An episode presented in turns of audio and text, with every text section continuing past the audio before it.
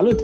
Ascultați 3, un podcast produs de avocanet.ro, site-ul care explică legislația pe înțelesul oricui. Gazdele voastre sunt Roxana Neagu și Alin Popescu, iar azi e ziua în care ne uităm peste legislația de săptămâna trecută și povestim cele mai importante noutăți și cum vă afectează ele viața. Împreună avem 30 de ani de experiență în analiza legilor, așa că săptămânal veți găsi aici o explicație corectă despre toate acele măsuri legislative care modifică lucrurile așa cum le știați. Începem, nu? 3. 3. 3. 3. Bine ați revenit la un nou episod din podcastul 3 produs de avocanet.ro și susținut de Apromânia. Ce face Alin? Uite, de-abia aștept să citim știrile de astăzi, că sunt unele care merită citite, ca să nu zic altfel, da. Da, și pentru cine nu a văzut știrea de ultim moment, nu avem guvern plin. Guvernul Cioloș a pierdut votul de investitură, a primit 88 parcă de voturi, 80 parlamentari USR și 8 alți parlamentari de alte coloraturi. Da, și mai sunt și alte știri interesante dincolo de guvern. Mai sunt multe, oricum, vorbim imediat după ele, după ce vedem 10 secunde de la prietenii noștri de la România. Misiune în direct din laboratorul cu soluții pentru afaceri de succes. Evrica, am creat oferta perfectă. Se numește App Dejun și îți aduce mixul ideal de avantaje. Un card, 8 discounturi, economii de până la 50% pentru afacerea ta. Alege App Dejun, singura ofertă care îți vine la mix. Mulțumim, Ab România. Exact cum zicea uh, Alin, nu ne concentrăm pe chestiuni politice, nu e specificul nostru. Noi avem o ediție plină, cele mai multe știri ne vin din uh, Parlament, acolo unde numeroase legi importante pentru noi toți au făcut pași procedurali care le duc mai aproape de aplicare. Aș menționa aici, Alin, o serie de noutăți la Codul Muncii, care vizează schimbarea regulilor pentru soluționarea conflictelor de muncă, deci a conflictelor dintre angajați și angajatorii lor. Aș mai menționa câteva modificări modificări la legislația rutieră. Spre exemplu, avem una care impune amenzi șoferilor uh, dacă parchează pe trotuare și nu lasă loc suficient de trecere pietonilor și o altă chestiune care ar urma să permită judecarea online a proceselor uh, de contestare a amenzilor, fie ele rutiere sau aplicate în alte domenii. Într-o notă amuzantă, o să aflăm astăzi și cum parlamentarii propun o nouă limită de viteză pentru un tip de drum care în realitatea uh, românească nu există în momentul momentan, dar sperăm să fie inaugurat cât mai curând. Drumurile, despre drumurile expres este vorba. Senatorii au mai votat în ultima săptămână și o lege care, un, care impune un impozit minim obligatoriu pentru vânzările de case și terenuri, atunci când vânzătorii și cumpărătorii se înțeleg la un preț prea mic raportat la valoarea de piață a proprietății respective. Iar uh, la Camera Deputaților se află pentru votul final o lege prin care elevii ar urma să primească 250 de lei pentru a-și cumpăra cărți sau bilete la teatru ori spectacole. Uh, sunt multe, multe noutăți importante astăzi, nu o să le mai precizez în, uh, în acest teaser pe care îl facem de obicei la început. V-aș propune să rămâneți cu noi până la final pentru că avem multe lucruri importante și utile să vă spunem. Alin, hai să începem! Da, ă, să rămâneți cu noi până la final, undeva la 40-50 de minute, ca să știți cam care e ideea. Oricum, într-o formă sau alta, înregistrarea o găsiți tot aici, prin urmare nu, e, nu pierdeți nimic. Ă, din punctul ăsta de vedere, ce ziceai, Roxana, mi se pare că, nu știu dacă e știrea momentului neapărat, dar am văzut că există un trafic foarte mare, cel puțin la noi pe site, care pornește de la ideea asta de ajutor de încălzire 2021, semn că sunt foarte mulți oameni aflați în situația asta. Da, și mai e contextul cu modificarea legislației care vine cumva să sporească numărul căutărilor, se modifică sau modifica deja de fapt regulile de acordare a acestor ajutoare de încălzire. Eu aș vrea, asta voiam eu să fac, de fapt distinția dintre astea două, pentru că ajutorul de încălzire este ajutorul care se dă unor oameni care, să zicem, n-au venituri suficient de mari încât să-și poată permite să se încălzească. Legea consumatorului vulnerabil, după cum ați văzut, are și ea niște, nu se suprapun până la urmă subiecții legii privind ajutorul de încălzire, nu se suprapun neapărat cu legislația privind consumatorul vulnerabil și mai mult nu se suprapun nici cu toate plafonările alea pe care le-a uh, anunțat Parlamentul cu privire la prețul la gaze sau la energie. Deci lucrurile astea trebuie să le luați așa ca pe legi paralele cumva, da? ca pe niște straturi de legislație. Pentru uh, o clarificare importantă, legea consumatorului vulnerabil vine practic să înlocuiască vechiul cadru legal care viza strict ajutoarele de încălzire și e practic uh-huh. o uh, continuare a aplicării pe niște noi reglementări. Pe anumite zone, pe anumite categorii de consumatori, să le spunem așa. Uh-huh. Da? Mhm. Și hai să vedeți acum despre ce e vorba uh, când spun. Legea privind consumatorul vulnerabil va introduce condiții noi pentru solicitarea acordului de încălzire. Mai exact, de la 1 noiembrie, venitul mediul net lunar până la care se va acorda ajutorul pentru încălzire va fi de 1386 de lei de persoană în cazul familiei și de 2053 de lei în cazul unei persoane singure. Ce înseamnă asta? Înseamnă că dacă sunt 5 membri, să zicem, în familie și veniturile lor nete sunt de, nu știu, 20.000 de lei, exagerez dacă să înțelegeți, asta înseamnă că venit pe membru de familie ar fi 4.000 de lei, da? 4 ori 5 fac 20.000 de lei. Ei, este peste acești 1.386 de lei de persoană. Prin urmare, venitul dacă vorbim de 5 membri, venitul familiei per total ar trebui să fie undeva la uh, 6.000 și cât vine, între 6.000 și 7.000 de lei, nu știu exact cât vine, da? ca să înțelegeți ideea. Deci dacă vă încadrați în această medie de 1380 de de lei, 1386 de lei de persoană, dacă vorbim de o familie, sau în cazul uh, persoanelor singure de 2053 de lei net, da? ajutorul poate fi obținut uh, în condițiile în care uh, vorbește, vorbește legea. Uh, ce întrebări au pus colegii noștri de la redacție, pentru că e un lucru pe care uh, am văzut că mulți oameni îl întrebau, ce se întâmplă dacă o persoană nu îndeplinește condițiile chiar în perioada asta uh, ca- de care e nevoie ca să depună uh, cererea. Respectiv, uh, există niște reguli, să spunem așa, uh, cererile trebuie depuse până la 20 uh, ale lunii în uh, care suntem noi acum octombrie ca să poată să se aprobe acest uh, ajutor de încălzire în perioada 1 noiembrie uh, 2021, 31 martie 2022. Și sunt oameni care zic, "U, ok, dacă eu nu uh, mă încadrez în condițiile prevăzute de lege până pe 20 octombrie, ce pot să fac? Și atunci uh, colegii noștri au întrebat la minister și ministerul a răspuns printre altele că uh, așa cum era normal pentru cei care depun documentele până la data de 20 noiembrie, stabilirea dreptului se face începând cu luna noiembrie, iar pentru cei care depun documentele după data de 20 noiembrie, stabilirea dreptului se face începând cu luna decembrie. Prin alt, cu alt, uh, altfel spus, da, contează foarte mult data asta 20 noiembrie. Dacă reușiți să vă încadrați cu toate actele să depuneți până la 20 noiembrie, înseamnă că se va calcula ajutorul acesta de încălzire de la 1 noiembrie. Dacă nu reușiți să vă încadrați până la 20 noiembrie și vă încadrați ulterior, mă rog, asta nu înseamnă în martie anul viitor, atunci stabilirea dreptului se va face începând cu 1 decembrie. Da? Practic se Uh, pierd banii din, uh, din noiembrie Din aferent noiembrie. Acestor Exact. ajutoare. Practic ar fi important să, dacă ne calificăm pe noua lege care e mai permisivă, până la 20 noiembrie să depunem toată documentația necesară și în felul ăsta beneficiem de ajutorul respectiv pentru tot sezonul rece. Dacă nu facem uh, asta, pierdem automat luna noiembrie din, uh, din calcul. Exact. Ce încercam eu să punctez de fapt la început este tocmai diferența asta, că pe plafonările alea de care vorbea Parlamentul, că ați văzut că se tot vorbește la televizor despre ele, că a fost adoptat în Parlament și așa mai departe, plafonările în sine nu se însemne că vă duceți la primărie să depuneți cereri. Din câte am înțeles, din modul în care este reglementată legea în cauză, plafonările se vor aplica, nu știu, pur și simplu, da, pe factură. Nu va mai trebui să vă bateți capul să depuneți cereri. Însă, a- ajutorul ăsta de încălzire funcționează pe baza unor cereri pe care le veți depune, dar asta e o altă legislație. Te rog, Roxana. Da, asta vreau să punctez și eu, că practic mecanismul uh, acela de care zicea Alin se referă la compensarea unei părți a facturilor la uh, utilități. Da? În contextul în care au crescut prețurile foarte mult, am văzut cu toții pe factură chestiunea asta.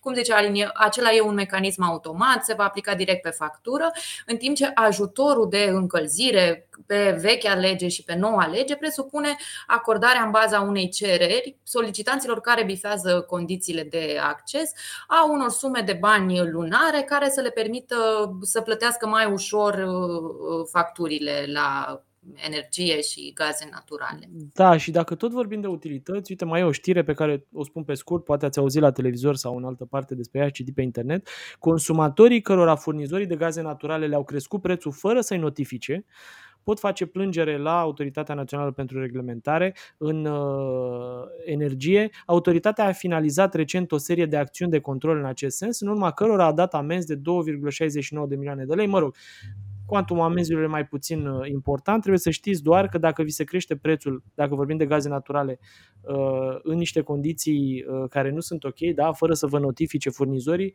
atunci puteți să uh, faceți plângere la ANRE uh, și să, mă rog, obțineți ulterior, pe lângă faptul că i-a amendat furnizorul, să obțineți și o, uh, cum să spun, rollback, o, uh, răs, o revenire la uh, tarifele anterioare, că de fapt despre asta e vorba, că nu cred că pe consumator îl încălzește foarte mult că ia furnizorul amendă câtă vreme tarifele lui rămân alea care nu sunt ok. Te rog, Roxana. Bun, mergând mai departe, ajungem la una dintre știrile, cred că, care a fost uh, foarte aplaudată săptămâna trecută, uh, cea care uh, stabilește că instituțiile nu vor mai putea cere copii după acte emise deja de alte entități ale statului. Această lege a ieșit din Parlament, acum se află la promulgare, deci mai e un singur pas legislativ pe care trebuie să-l bifeze ca să se și poată aplica Noutatea e fix cea pe care o zisesem uh, mai devreme. Practic, dacă depunem o cerere pentru a ni se furniza un serviciu public, nu va mai trebui să facem drumuri suplimentare pentru a obține alte documente sau, mă rog, copii după niște documente care sunt emise de alte entități, urmând ca uh, aceste autorități ale statului să comunice direct între ele și să obțină documentele uh, respective ce e important aici că va trebui să existe un acord al uh, solicitantului, deci um, al nostru, cei care facem, uh, eu știu, o cerere de preschimbare a permisului sau, uh, eu știu, pentru orice altă situație în care noi trebuie să ajungem la o autoritate a statului, va trebui să să primim cumva acest formular sau nu știm exact ce o să fie, prin care să ne dăm acordul ca instituția la care ne-am dus să obțină în numele nostru acele documente de la cealaltă autoritate a statului. Propunerea e foarte utilă și ar duce la o simplificare și o debirocratizare pe care o așteptăm cu siguranță cu toții. O să vă ținem la curent în funcție de uh, când se promulgă și se publică în monitor oficial, ca să vă spunem atunci și termenul de intrare uh, efectiv în vigoare. Oricum, înțeleg că autoritățile, sau mă rog, am văzut mai multe opinii ale instituțiilor statului care sunt un pic îngrozite de această prevedere, pentru că uh, se pare, sau mă rog, e un lucru știut deja, nu există niște baze de date centralizate și atunci s-ar putea să fie mai greu pentru instituții să obțină acele documente o să rămână la. va fi rolul lor să se descurce prin chestiunea asta. Da, uite, comentează cineva, mă uitam acum pe comentariile de pe rețelele sociale. Apropo, noi transmitem live și pe Facebook și pe LinkedIn. Uh, comentează cineva că legea, presupun că se, se referă la legea prin plafonarea tarifelor, cred, sau poate la asta cu ajutor de încălzire, că nu ai voie să fii asociat sau să fii administrator fără să fii remunerat, deși te încadrezi în plafon și că sunt chichițe pe care le folosesc autoritățile să-i scoată pe oamenii ăștia din uh, discuție. Uh, recunosc că nu mi-am pus problema să mă uit atât de avansat în lege. E posibil să fie așa, e nu sunt, mai multe, sunt mai multe condiții de îndeplinit. Să zicem, da. da. da cumva sunt tot felul de situații, așa se întâmplă și la zilele libere pentru părinți. Chiar astăzi vorbeam cu colegii noștri din redacție. Spre exemplu, tu nu poți să iei o zi liberă plătită pentru a supraveghea copilul când se uh, suspendă cursurile dacă soțul tău este angajat, uh, nu este angajat și este PFA sau este administrator al unei societăți sau este angajat, dar este angajat în străinătate. În momentul în care statul nu are cum să verifice tot felul de situații din astea punctuale, le exclude pur și simplu de la aplicare. E posibil ca și în legea consumatorului omului vulnerabil să apară genul uh, acesta de situații.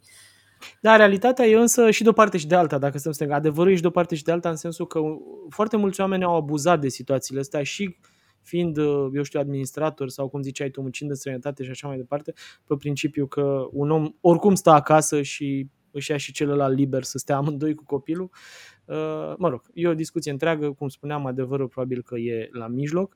Uh, mergând mai departe, uh, Parlamentul a adoptat o modificare importantă, zicem noi, Camera Deputaților a votat uh, respectiva, respectivul proiect de lege care spune că uh, se va majora de la 30 de zile cât este în prezent stabilit de Codul Muncii la 45 de zile termenul de contestare a unei măsuri de modificare unilaterală a raportului de muncă, iar data de referință pentru aplicarea acestui termen va fi data la care salariatul a luat cunoștință de măsura dispusă când, nu când a fost ea comunicată. Cu alte cuvinte, ca să înțelegeți diferența, uh, în prezent avem o lege care spune că acest termen de contestare, da, a unor măsuri luate de angajator, să spunem așa, uh, contestarea este data în care a fost comunicată decizia unilaterală a angajatorului, referitoare la încheierea, executarea, modificarea, suspendarea sau încetarea contractului de muncă.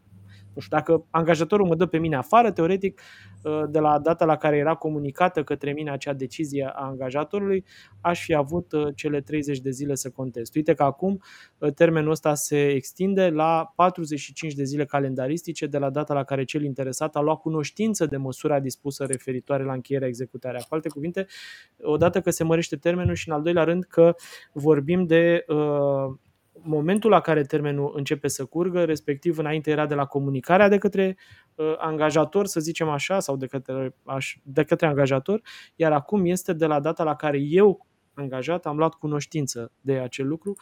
Uh, poate pentru o persoană care nu e obișnuită cu procesele nu sună foarte diferit cele două contexte, dar să știți că în instanță o să fie nevoie cumva să se și dovedească momentul la care angajatul a luat cunoștință și de-aia termenul ăsta poate să fie chiar mai mare de 45 de zile decât înainte, când vorbeam de 30 de zile de la comunicare. Mă rog, da, păi practic ne putem gândi la o situație, Alin, în care să zicem că primesc un, o sancțiune la locul de muncă da? și în loc să mi-o trimită pe e-mail angajatorul meu, o afișează la vizierul, eu știu, avizierul societății. Da? Și practic el s-a achitat de obligația de a comunica această informație către mine, dar eu, ca salariat în situația asta, nu am aflat în ziua în care Uh, s-a afișat la avizier neapărat, poate nici n-am acces acolo și atunci de asta apare clarificarea, astfel încât să se asigure că uh, decizia care mă vizează ajunge și la mine și din momentul ăla în care ea a ajuns la mine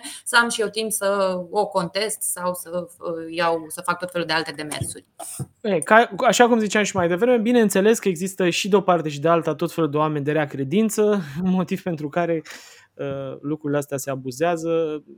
De-aia când văd oameni care comentează că e o modificare rea, să știți că nu e rea în, uh, în totalitatea ei, cu siguranță, însă că oricum s-ar modifica legea, se vor trezi unii care să Uh, se folosească de modul în care e modificată. Nu vreau uh, să, să fiu absolutist așa și filozofic la ora asta, dar cumva nu există niciun lucru perfect bun sau perfect rău, există perspective diferite, există locuri diferite din care ne uităm la reglementările astea și atunci s-ar putea ca ce e bine pentru mine să nu fie bine pentru altcineva. Uite, hai să spun ce ar mai putea fi bine pentru tine. Există un proiect nou înregistrat la Parlament care propune un salariu minim mai mare în alte industrii decât uh, industria de construcții. După cum știți, acum există un salariu minim pe care domnul ministru de finanțe nu știe exact uh, și există un salariu minim special în domeniul construcțiilor care e 3000 de lei. Da? E, uh, ce vine proiectul ăsta din Parlament să facă este să spună, uite, există încă două alte industrie în care ar fi bine să se introducă un salariu minim diferențiat, tot de 3000 de lei. Vorbim de uh, industria uh, de agricultură, că ea așa se cheamă, și mai vorbim de industria alimentară. Practic, ă, potrivit inițiatorilor, ă, stabilirea unui salariu minim diferențiat mai mare decât cel minim pe țară în agricultură și industria alimentară ar ajuta la combaterea sărăciei și ar ajuta firmele să facă angajări pe termen lung.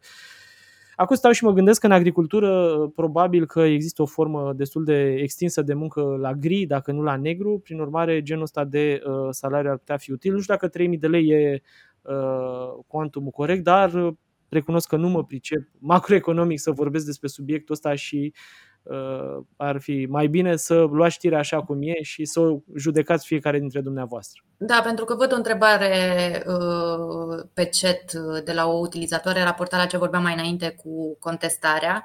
Ne întreabă în ce act normativ e prevăzută chestiunea asta. Atenție mare, e vorba de un proiect în lucru în Parlament, care a fost într-adevăr adoptat. Așteptăm să parcurgă și ceilalți pași legislativi. El nu este în vigoare în, în momentul ăsta. Teoretic... Nu, legea, hai totuși să spunem că e un proiect adoptat, da? nu e un proiect depus de cineva, că de-aia am și prezentat-o așa. E un proiect care cu siguranță 99% o să fie promulgat de președinte și publicat în monitor oficial. Da, de principiu. Acum se află la controlul de constituționalitate, din uh, ce mi-aduc aminte. Deci, practic, după ce se bifează și chestiunea asta, ar trebui să ajungă la președinte, să fie promulgat, publicat în monitor oficial și atunci putem să vorbim exact de momentul intrării în, uh, în vigoare.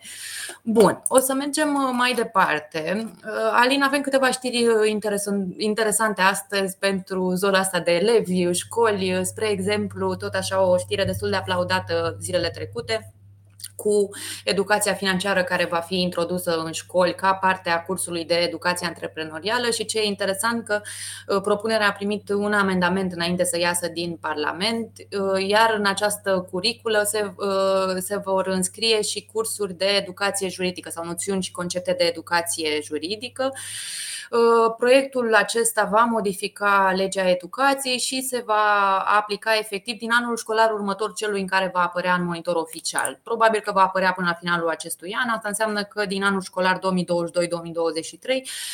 elevii vor putea beneficia de acest curs nou de educație antreprenorială care va conține și educație financiară și educație juridică. Apoi aș mai menționa aici la votul decisiv al deputaților se mai află un proiect prin care elevii ar urma să primească 250 de lei în, uh, sub forma unor bonuri de valoare pentru a-și cumpăra cărți, pentru a putea merge la spectacole sau pentru a participa la diverse cursuri.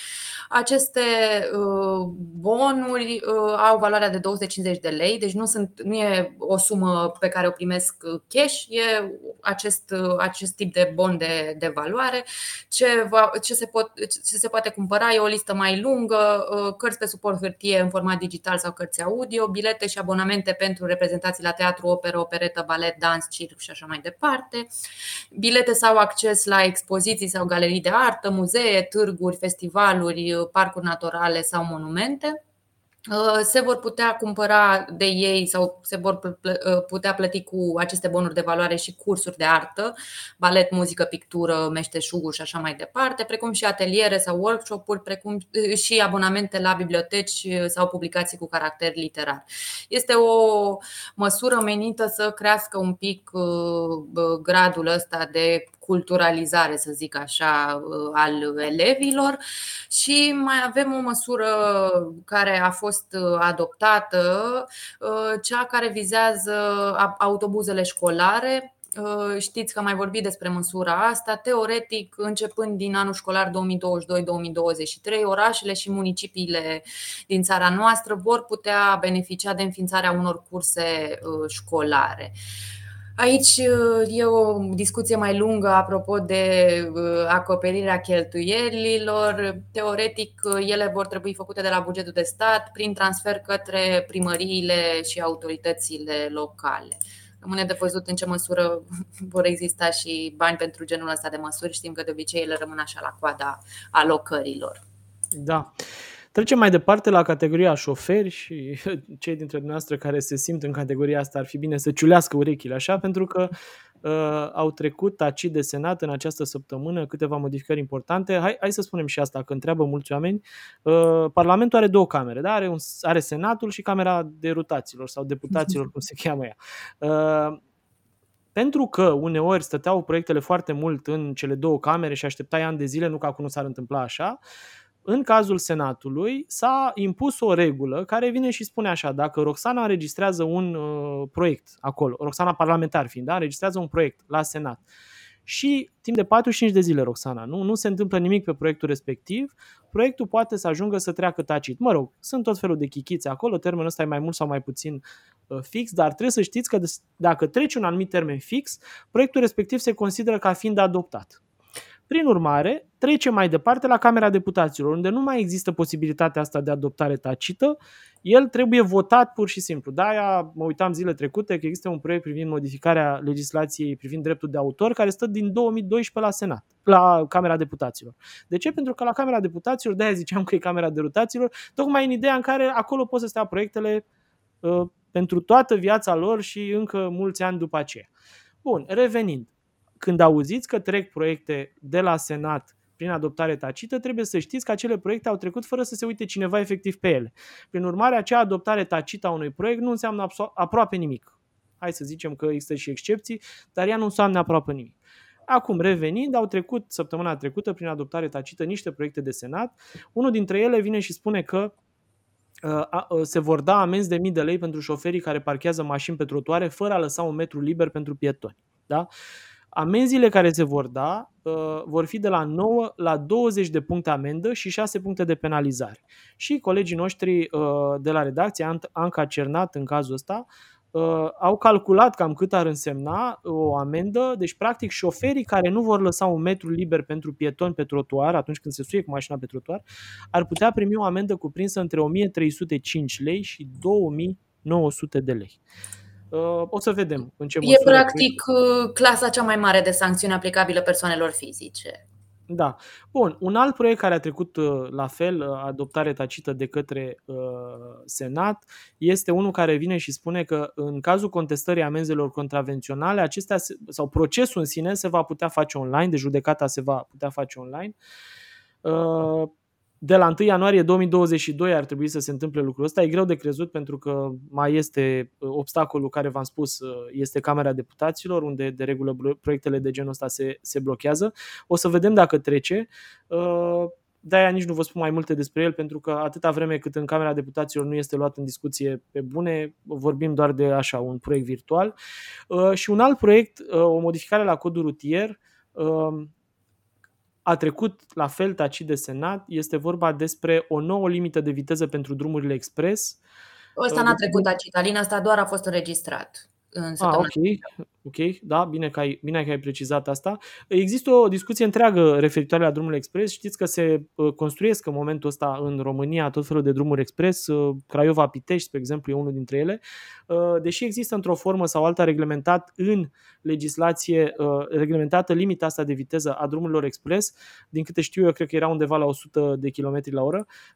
Acum se încearcă creșterea limitei de viteză spre 120 de km la oră pentru circulația pe drumurile expres. O să vedem în ce măsură și proiectul ăsta o să meargă mai departe. Știu însă că are susținere destul de largă, motiv pentru care uh, e posibil să treacă mai repede decât, uh, decât ne așteptăm. Uh, Bun. Roxana, vrei să vorbești tu mai departe? Da, de... okay, tot vorbeam așa de proiecte adoptate de Senat, de data asta nu neapărat în legătură cu legislația rutieră. Aș mai puncta câteva legi care au ieșit săptămâna trecută din Senat, sau mă rog, în ultima săptămână și merg acum la Camera Deputaților. Ele sunt de interes general, cum ziceam. Spre exemplu, e o lege care spune că la vânzarea caselor și terenurilor, impozitul se va calcula la nivelul valorii de piață, chiar dacă părțile se înțeleg pentru o sumă inferioară. Asta ar fi extrem de important să înțelegem. Practic, în acest uh, proiect, autoritățile vor să elimine situațiile în care la stat ajunge un uh, impozit mai mic decât ar trebui. Atunci când părțile se pun de acord la vânzarea unei case sau unui teren, să declare un preț mai mic decât uh, cel al pieței. În momentul de față, impozitul se calculează la valoarea declarată de părți, indiferent dacă aceasta este sau nu sub nivelul pieței. Și aș mai face, Alin, o precizare importantă aici, apropo de o confuzie care apare destul de frecvent la genul ăsta de articole, pentru că uh, se suprapune cumva în mintea cititorilor uh, impozitul pe care îl plătim pentru astfel de tranzacții versus uh, acea taxă pe care o plătim la, la notar. Mm-hmm și nu, nu se înțelege practic uh, diferența între onorariul notarilor și impozitul care trebuie plătit statului. Sunt două chestiuni uh, separate. La tranzacțiile care se fac în prezent, doar onorariul notarului se stabilește prin raportare la valoarea minimă de piață atunci când părțile declară o valoare sub cea a pieței. Practic, dacă uh, eu și Alin avem sau tranzacționăm o casă, Uh, stabilim împreună un preț. Dacă prețul ăsta este sub valoarea de piață, onorariul notarului va fi stabilit la grila minimală, care, stabil, care punctează așa cât ar trebui să coste de fapt apartamentul respectiv. Iar cu această propunere din Parlament, care a fost adoptată de Senat în ultima săptămână, ar presupune că și impozitul pe care noi îl datorăm statului pentru această tranzacție va fi plătit uh, la nivelul acelei valori minimale în cazul în care noi am declarat un preț uh, sub acea valoare uh, de piață minimală. Bun, și tot în zona asta imobiliară aș mai puncta un alt proiect care vrea să reglementeze partea aceea de TVA la tranzacții imobiliare. Vă aduceți aminte, peste vară a fost așa unul dintre subiectele cele mai discutate și dezbătute. Acum avem un proiect care propune un TVA redus de 5% care să se aplice parțial și la cumpărarea locuințelor mai scumpe, practic pentru locuințele ce depășesc plafonul de 450.000 de lei TVA-ul ar urma să fie de 5% pentru valoarea de până la plafon și de 19% pentru diferența dintre valoarea plafonului și prețul lui efectiv. Aici aș puncta un comentariu venit uh, de la specialiști în drept care spuneau că intenția de a ajuta piața imobiliară cu această aplicare a două cote diferite de TVA la aceeași tranzacție este contrară legislației Uniunii Europene. Deci șansa să o vedem materializată pare destul de mică dacă încalcă directiva de TVA, așa cum uh, comentează pe marginea uh, propunerii avocații. Iar pentru context aș mai face, Alinu, o reamintire. Uh, plafonul actual până la care se aplică TVA de 5% se va majora de la 1 ianuarie 2022.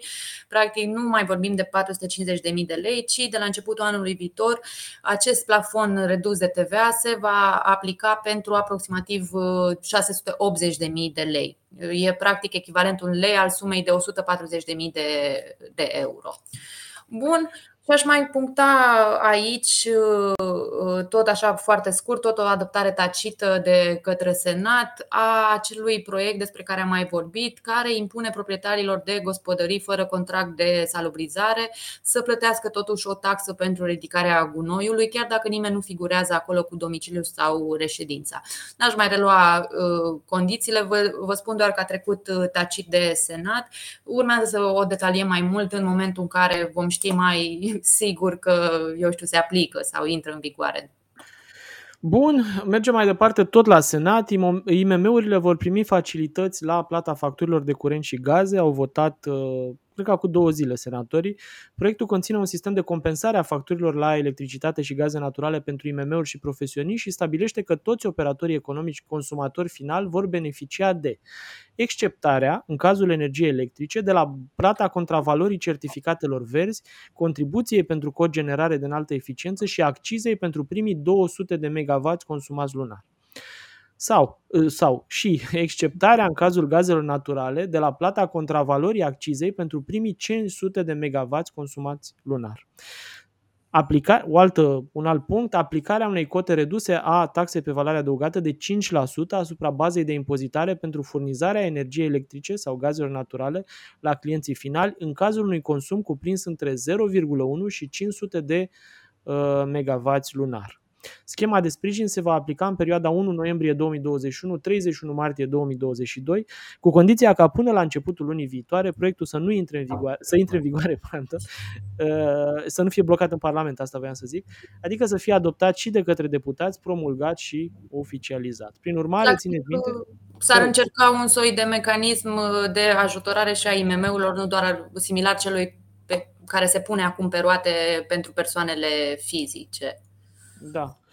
Uh, bun, cam asta e știrea referitoare la IMM-uri uh, și ar mai fi uh, încă un proiect adoptat aici de Senat, o să spun pe repede înainte despre el. Metalele obținute prin arderea anvelopelor sau cablurilor nu vor mai putea fi date la fier vechi. E încă un proiect adoptat aici de Senat, prin urmare nu e în vigoare încă, o să așteptăm să treacă și de Camera Deputaților, dar teoretic ar putea fi un proiect util pentru că așa ar putea fi eliminată o practică des întâlnită uh, prin care, mă rog, odată că se fură tot fel de lucruri și se ard și în al doilea rând că se crește nivelul de poluare, în special în orașele mari și la uh, periferiile acestora. Și uite, Alin, înainte să trecem la categoria de știri legislativo-medicale, aș propune să uh, mai punctez două chestiuni tot uh, care vizează Parlamentul. Uh, pe de o parte, a ieșit din Parlament și și așteaptă promulgarea acel proiect prin care pensionarii care își încasează pensia pe card să primească talonul MOV și în format electronic, fie pe, fie pe e-mail, fie într-un cont online deschis pe portalul Casei Naționale de Pensii Publice. Uh, pentru cine nu știe, talonul MOV este un document de informare cu privire la sumele care au fost efectiv transferate în contul beneficiarului. Nu e o modificare uriașă, doar uh, o chestie mai degrabă birocratică. Înțelegem de la ministra muncii că exista această problemă ca taloanele să ajungă la uh, beneficiari, deci la pensionari, prin poșta română, care nu se achita de obligația asta de a curiera, de a, de a duce beneficiarilor documentele astea. Și aș mai puncta un proiect de lege înregistrat zilele trecute în Parlament, prin care românii cu venituri mici ar urma să fie scutiți de plata taxei consulare pentru eliberarea pașaportului. De asemenea, acest uh, proiect mai introduce posibilitatea ca această taxă consulară pentru eliberarea unui pașaport uh, simplu să poată fi plătită în străinătate și online, nu doar în numeral sau cu cardul la consulat, cum se întâmplă în prezent. Taxa are o valoare de 59 de euro, deci ar, ar urma să vedem vedem o scutire pentru uh, cei din străinătate cu venituri mici. Povestim și despre asta când mai uh, avansează. Bun, uh, mergem mai departe, intrăm în categoria de știri medicale, sau mă rog, care au un context medical, pentru că știrile sunt tot legislative. uite, un proiect de ordin al Casei Naționale de Asigurări de Sănătate, care vine și spune că biletele de trimitere ar trebui să fie valabile până la finalul stării de alertă, pentru a nu uh, se mai tot prelungi succesiv valabilitatea unor documente medicale absolut necesare acordării serviciilor medicale asigurate, asiguraților din, uh, din țară. CNAS uh, a propus practic acest proiect prin care biletele să-și păstreze valabilitatea până la finalul lunii în care încetează starea de alertă. Printre altele vorbim de bilete de trimitere pentru specialități clinice și paraclinice, și o să vă dau niște exemple. Uh, biletele de trimitere pentru specialități uh, clinice, inclusiv pentru specialitatea medicină fizică și de reabilitare, biletele de trimitere pentru specialități paraclinice, recomandările medicale pentru dispozitive medicale, tehnologii și dispozitive asistive ce se depun, se transmit la Casa de Asigurări de Sănătate sau deciziile de aprobare pentru procurarea dispozitivelor medicale, tehnologiilor și dispozitivelor asistive. Uh, acum, mă rog, fără panică, mă gândesc totuși că dacă în perioada următoare starea de alertă se va transforma în altceva, probabil că toate reglementările astea se vor uh, lovi de... Da, lovi de niște probleme în perioada următoare. Și eu mi-am pus întrebarea asta, dar plecați de la premisa că starea de urgență e mai gravă decât starea de alertă și atunci s-ar transfera. Da, există totuși niște uh, există totuși un precedent, uh, am putea anticipa niște lucruri. Pe de altă parte, Are sens. România nu poți să anticipezi nimic, din păcate, și uh, motiv pentru care uh, aș prefera să mergem mai departe, că nu știu ce să vă mai spun altceva. Uh, tot în categoria asta medicală, uh, odată cu majorarea salariului minim, ar trebui să știți că de anul viitor sumele plătite de cei fără venituri pentru a se asigura opțional la sănătate vor fi mai mari vorbim de 1530 de lei față de 1380 de lei anul acesta. Asigurarea anuală voluntară reprezintă 10% din valoarea a 6 salarii minime brute. Da? Deci dacă nu ai venituri și vrei să te duci totuși să te asiguri la uh, sănătate, nu vorbim de pensii, vorbim de sănătate acum, trebuie să plătești o asigurare anuală voluntară care reprezintă 10% din valoarea a 6 salarii minime brute. După cum au calculat colegii noștri, acești 10% de anul viitor ar trebui să însemne 1530 de lei față de 1380 de lei cât erau până, până acum. Uh, și uh, merg mai departe, Roxana, la încă un uh, proiect, uh, după care uh, o să te rog să vorbești tu de uh, următorul. Uh, proiectul care prevede vaccinarea sau testarea obligatorie a angajaților din sistemul medical a fost înregistrat la Parlament. Potrivit acestui proiect, ca să fie primiți la muncă, angajații din sistemul medical vor trebui să prezinte certificatul verde, iar cei nevaccinați sau netrecuți recent prin boală vor trebui să se testeze pe banii lor. Astfel, uh, salariaților le vor fi suspendate contractele și vor risca în final să rămână fără locul de muncă. Proiectul e înregistrat la Parlament, o să vedem în ce măsură o să treacă și în ce formă o să treacă el de Parlament. În același context, apropo de cadrele medicale, merită menționat și că președintele Colegiilor Medicilor uh, susține suspendarea medicilor care prezintă teorii nevalidate științific și induc astfel în eroare populația, periclitând totodată și sănătatea publică. În plus, președintele uh, Colegiului Medicilor din România susține și introducerea în legea sănătății a unor proceduri rapide de suspendare a medicilor care procedează astfel, pentru ca măsura să poată fi aplicată permanent. Uh, mergând mai departe, dar rămânând cumva în zona asta medicală, Alina aș uh, preciza un pic, uh, sau mă rog, aș oferi ascultătorilor noștri un link care mie mi se pare foarte util către un ghid apropo de ce au de făcut angajatorii în principal atunci când au în, în firmă un caz de salariat confirmat cu infecție COVID. De principiu, indiferent dacă e vaccinat sau nu, un salariat confirmat cu COVID-19 nu trebuie să vină la muncă, iar contactii săi direct trebuie să stea acasă. De la caz la caz, fie că sunt contacti direct, fie că sunt confirmați, salariații pot beneficia de concedii medicale și angajatorul le poate deconta 100% uh, indemnizațiile.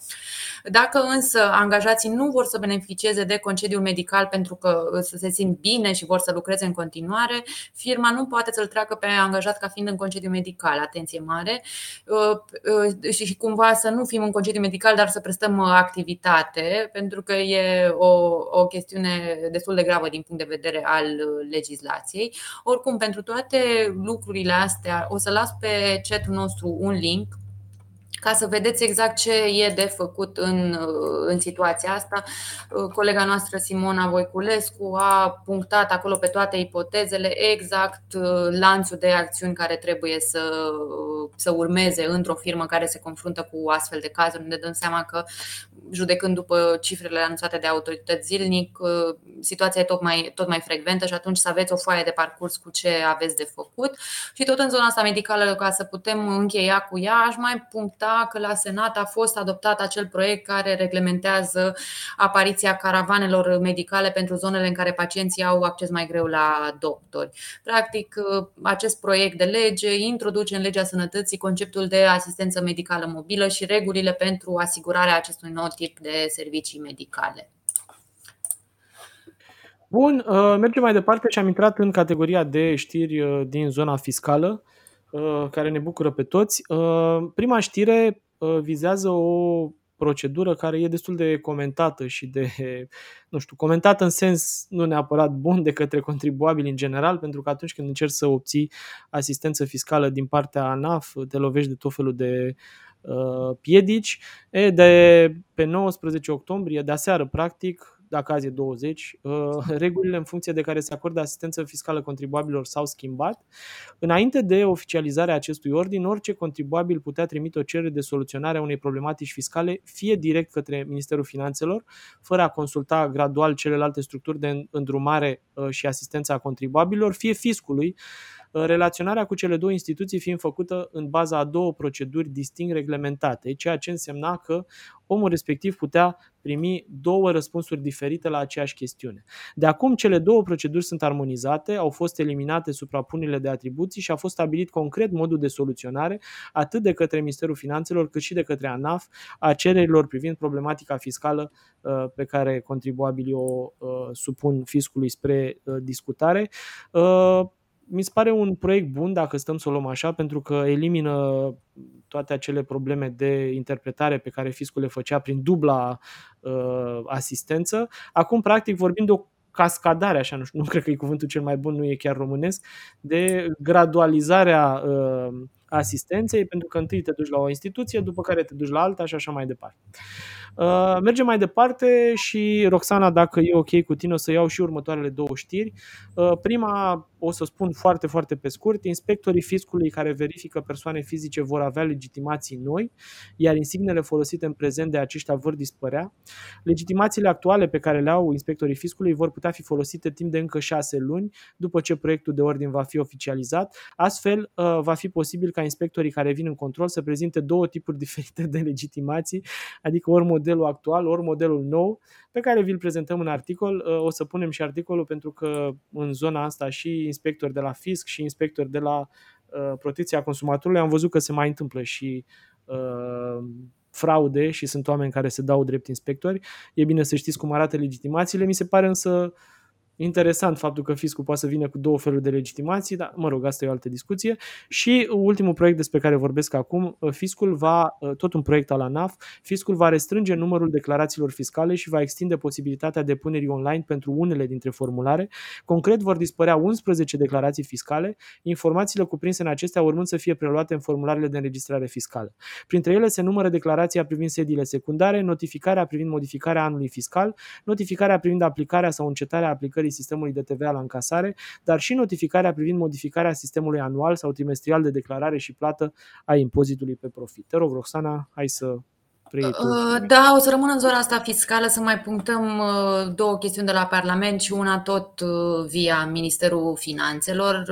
O să încep cu asta de la Ministerul Finanțelor. E un proiect de hotărâre de guvern prin care pare că Ministerul Finanțelor va avea o libertate mai mare atunci când va decide ce informații financiare despre firme să publice online. În prezent există o listă precisă de informații care pot fi publicate despre firme online, însă această prevedere actuală va fi înlocuită cu o prevedere uh, nedetaliată, ceea ce înseamnă că uh, larghețea sau, mă rog, selecția acestor uh, informații o va face Ministerul Finanțelor.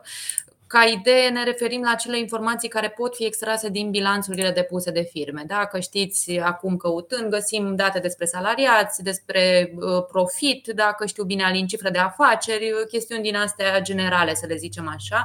Nu e foarte clar la acest moment ce alte tipuri de informații vrea Ministerul să mai dea, dar cu siguranță o să aflăm în perioada următoare. Asta ar fi uh, în zona asta executivă, să zicem așa. Mă întorc un pic la Parlament. Acum acolo unde mai avem două proiecte tot cu tentă fiscală și importante pentru, importante pentru firme.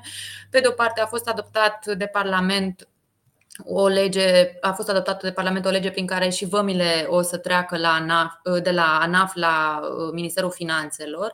Știți, poate că am mai vorbit și episoadele trecute, am vorbit despre acele structuri de soluționare a contestațiilor fiscale care ar urma să se mute de la ANAF, unde sunt acum, la Ministerul Finanțelor. O procedură similară pare să uh, se întâmple și pentru uh, zona asta de vămi, care nu vor mai fi în subordinea NAV, ci în cea a Ministerului de uh, Finanțe, practic acea autoritate vamală uh, română. Uh, bun, uh, și aș mai puncta acele modificări la uh, legea evaziunii care au fost adoptate și ele tot acid de Senat ca primă cameră sesizată. E practic vorba de acea lege care a inflamat destul de mult opinia publică acum câteva luni, care permitea evazioniștilor să scape de închisoare dacă acopereau prejudiciul. Ei bine, prin acest proiect trecut acid de Senat s-ar urmări urmări corectarea acelei situații și să se stabilească uh, foarte clar că evazioniștii nu vor mai scăpa de închisoare chiar dacă acoperă prejudiciul. Practic ar veni să răstoarne o modificare de dată recentă. Fiind o adoptare tacită, nu mi-e foarte clar ce șanse are mai departe, iar rămâne la uh, deputații din Camera Deputaților să vadă exact ce vor face cu uh, modificarea asta. Bun, uh, mergem mai departe la uh, alte mutări legislative importante sau de impact, să zicem, pentru firme. Uh, un alt proiect înregistrat la Parlament și intrat în procedură legislativă, inițiatorii propun dezbaterea lui în procedură de urgență chiar, vorbind de o nouă amnistie pentru transportatorii rutieri, pentru a împiedica încadrarea abuzivă a diurnelor netaxabile în venituri salariale taxabile, parlamentarii vor institui un, ar trebui să instituie un filtru suplimentar în activitatea de control a ANAF. Uh, concret, o asemenea reîncadrare va fi posibilă numai dacă inspectorii ANAF obțin o aprobare din partea ITM-urilor. Uh, cum am discutat și ieri într-o sesiune a conferinței uh, organizate de noi în perioada asta, alături de oameni de la UI România, Uh, e o problemă destul de actuală și care afectează foarte mulți transportatori de asta cu recalificarea diurnelor. Mă rog, e o problemă tehnică pe care în special uh, transportatorii o înțeleg, dar uh, e o problemă reală și înțeleg că acest proiect vine până la urmă să rezolve neimplicarea, poate, din partea autorităților care au lăsat așa unele reglementări să fie interpretate în tot felul de direcții și să nu existe claritate în interpretarea lor, astfel încât oamenii au ajuns la Uh, momentul la care nu mai știu ce să facă cu adevărat în, în uh, iar efectele sunt uh, cât se poate de urâte în sensul în care sunt nenumărați transportatori care chiar au trebuit să își declare falimentul din cauza acestor reîncadrări, practic care presupun plata unor sume din spate care pot fi copleșitoare într-un anumit moment al, al businessului respectiv. Da, bun, mergem mai departe și mai iau încă un proiect, uh, Roxana, că am vorbit tot de proiecte astăzi. Un alt proiect înregistrat la Parlament propune un salariu minim mai mare în anumite industrie. Am mai vorbit de asta. Asta am, am vorbit, da. Am vorbit încă o dată. Uh, da, e vina mea. Proiect de uh, hotărâre, de, m-am uitat aiurea, scuze. Proiect de hotărâre de a guvernului, hotărâre a Ministerului Finanțelor, pardon, hotărâre de guvern inițiat de Ministerul de Finanțe. Vorbim de reguli noi pentru, ne, reguli noi pentru casele de schimb valutar. Uh, proveniența capitalului social minim nu va mai trebui dovedită. Astfel, pentru a solicita autorizarea unei case de schimb valutar, va trebui să se demonstreze existența unui capital social subscris și vărsat de minim 350.000 de lei. Condiția aplicabilă în prezent, potrivit căreia capitalul social minim necesar pentru înființarea și autorizarea caselor de marcat trebuie să fie de cel puțin 75.000 de euro, sumă pentru care trebuie demonstrată proveniența, se va elimina astfel din legislație. Uh, am zis asta pentru cei uh, interesați de subiect, nu o să uh, insistăm pe el pentru că e un subiect de nișă. Vorbești tu, Roxana, despre microgranturi? Ă, da, aici avem ă, câteva update-uri minimale. De principiu luni s-a dat startul preînscrierilor, deci preînscrierilor, nu înscrierilor, pentru solicitarea acestor microgranturi de până la 2000 de euro. Ă, până duminică 24 octombrie, cei care nu aveau deja cont în aplicația Ministerului și îl pot face pentru a putea să se înscrie începând cu 25 octombrie, când începe efectiv înscrierile pentru solicitarea ajutorului de stat. Procedura, cum v-am zis și în episoadele anterioare este similară sesiunii precedente. Numărul estimat de beneficiari uh, este undeva la 50 de mii. Uh, de aceste tipuri de ajutoare pot beneficia atât IMM-urile cât și PFA-urile, II-urile, IFE-urile, dar și câteva profesii liberale, cum sunt uh, contabilii, spre exemplu dar și CMI-urile, adică cabinetele medicale individuale de uh, principiu cu aceste microgranturi, uh, aceste microgranturi de 2000 uh, de euro, ar fi bine să știți că vă puteți acoperi inclusiv datorii sau unele datorii la bugetul de stat, nu însă și cele care vizează autorități locale. Uh, iar beneficiarii vor avea trei luni la dispoziție să folosească acești bani în condițiile uh, stabilite de actele normative și să aducă documentele doveditoare ale cheltuielilor. Deci țineți minte că orice cheltuieli veți face din aceste microgranturi să păstrați toate actele justificative ca să le puteți prezenta ulterior autorităților. Uh, se încarcă și ele în această aplicație. Ce aș mai puncta aici, că am mai văzut și neclaritatea asta, și cei care s-au înscris la prima sesiune mai pot beneficia în anumite condiții uh, și uh, tura asta de, microgrant, uh, de microgranturi.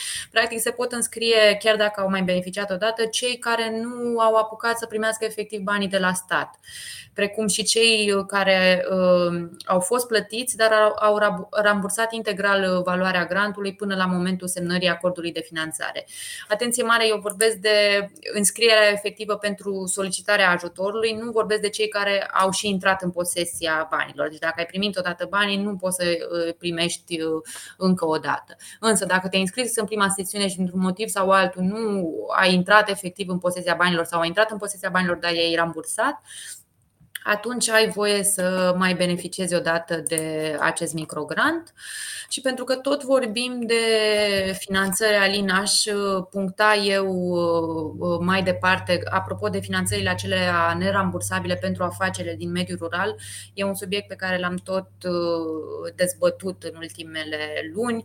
Vă spuneam săptămâna trecută, spre exemplu, că firmele și PFA-urile vor avea la dispoziție, odată cu finalul lunii octombrie, două programe de finanțare finanțare prin intermediul cărora pot cere sume nerambursabile de până la 200.000 de euro. Între timp, Agenția pentru Finanțarea Investițiilor Rurale a publicat și ghidurile cu condițiile finale pentru accesarea banilor. Practic, asta e foarte important pentru cei care intenționau să aplice la aceste programe, pentru că sunt regulile uh, uh, finalizate, să le zicem așa, pe baza cărora uh, știm dacă și cum trebuie să ne înscriem pentru aceste finanțări.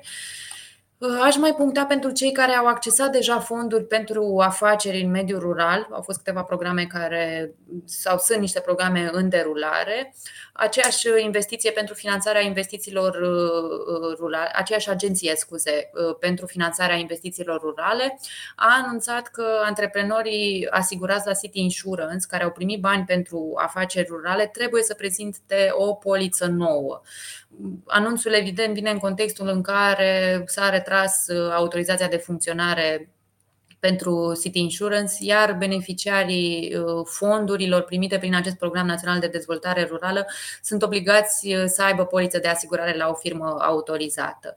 Și pentru că tot am amintit de City Insurance, uh, aș mai puncta un lucru, că și celelalte firme care au asigurări la City Insurance pot denunța polițele, putând recupera restul de primă. Vă aduceți aminte, poate am povestit în episoadele trecute pentru polițele RCA care e politica de denunțare și cum se poate face asta. E bine să știți că și dacă aveți alte tipuri de asigurări la acest asigurător, se aplică aceleași reguli, nu pierdeți absolut uh, niciun ban, vă puteți denunța polița, restul de pentru lunile care au rămas uh, neacoperite veți primi banii înapoi și în timpul ăsta puteți să contractați uh, o poliță de la un alt asigurător care nu are genul acesta de probleme. Da.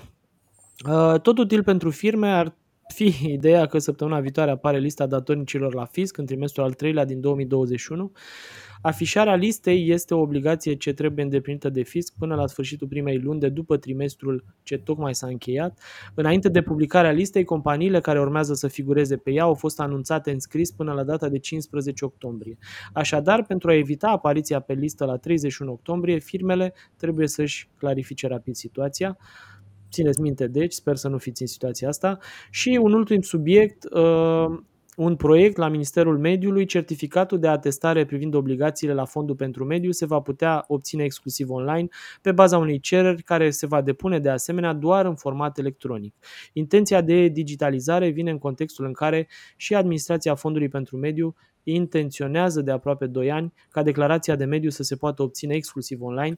Demers amânat de altfel de mai multe ori ultima dată pentru decembrie 2021. Cam astea au fost uh, informațiile de astăzi, nu, Roxana? Mai era ceva ce vrei să spui? Uh, aș mai puncta, pentru că suntem fix în 20 octombrie, că au intrat în vigoare acele amenzi uh, incluse în codul muncii, de care vorbisem destul de mult în episoadele anterioare, respectiv amenziile pentru munca la gri, deci când plătim o parte din salariu cum să zicem, declarat la stat și o altă parte pe sub mână.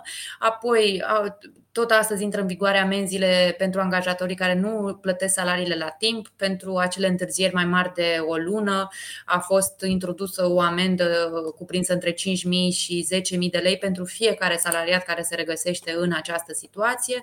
Și tot astăzi intră în vigoare și celelalte amenzi care vizează uh, ținerea peste program uh, a angajaților part-time. Deci, practic, vă aduceți aminte, poate angajații part-time nu au voie să presteze ore suplimentare, ori dacă facem uh, asta și în calitate de angajator și obligăm să, să stea peste program, riscăm uh, și aici amenzi. Da, uh, eu aș vrea să le mulțumesc tuturor celor care ne-au urmărit. Mă uitam pe statistici acum, au fost, s-au perindat câteva mii de oameni care ne-au văzut în ora asta. Le mulțumim, le mulțumim și celor care ne vor uh, urmări în uh, înregistrare în zilele următoare. Hai să mai auzim 10 uh, secunde de la România și revenim cu încheierea. Misiune în direct din laboratorul cu soluții pentru afaceri de succes. Evrica, am creat oferta perfectă. Se numește App Dejun și îți aduce mixul ideal de avantaje. Un card, 8 discounturi, economii de până la 50% pentru afacerea ta. Alege Up Dejun, singura ofertă care îți vine la mix. Mulțumim, Abrom. Mulțumim uh, și vă mulțumim și noastră că ne-ați ascultat. Să ne auzim sănătoși săptămâna viitoare. Sperăm, nu știu, cu vești mai bune decât... Cu vești mai bune, exact.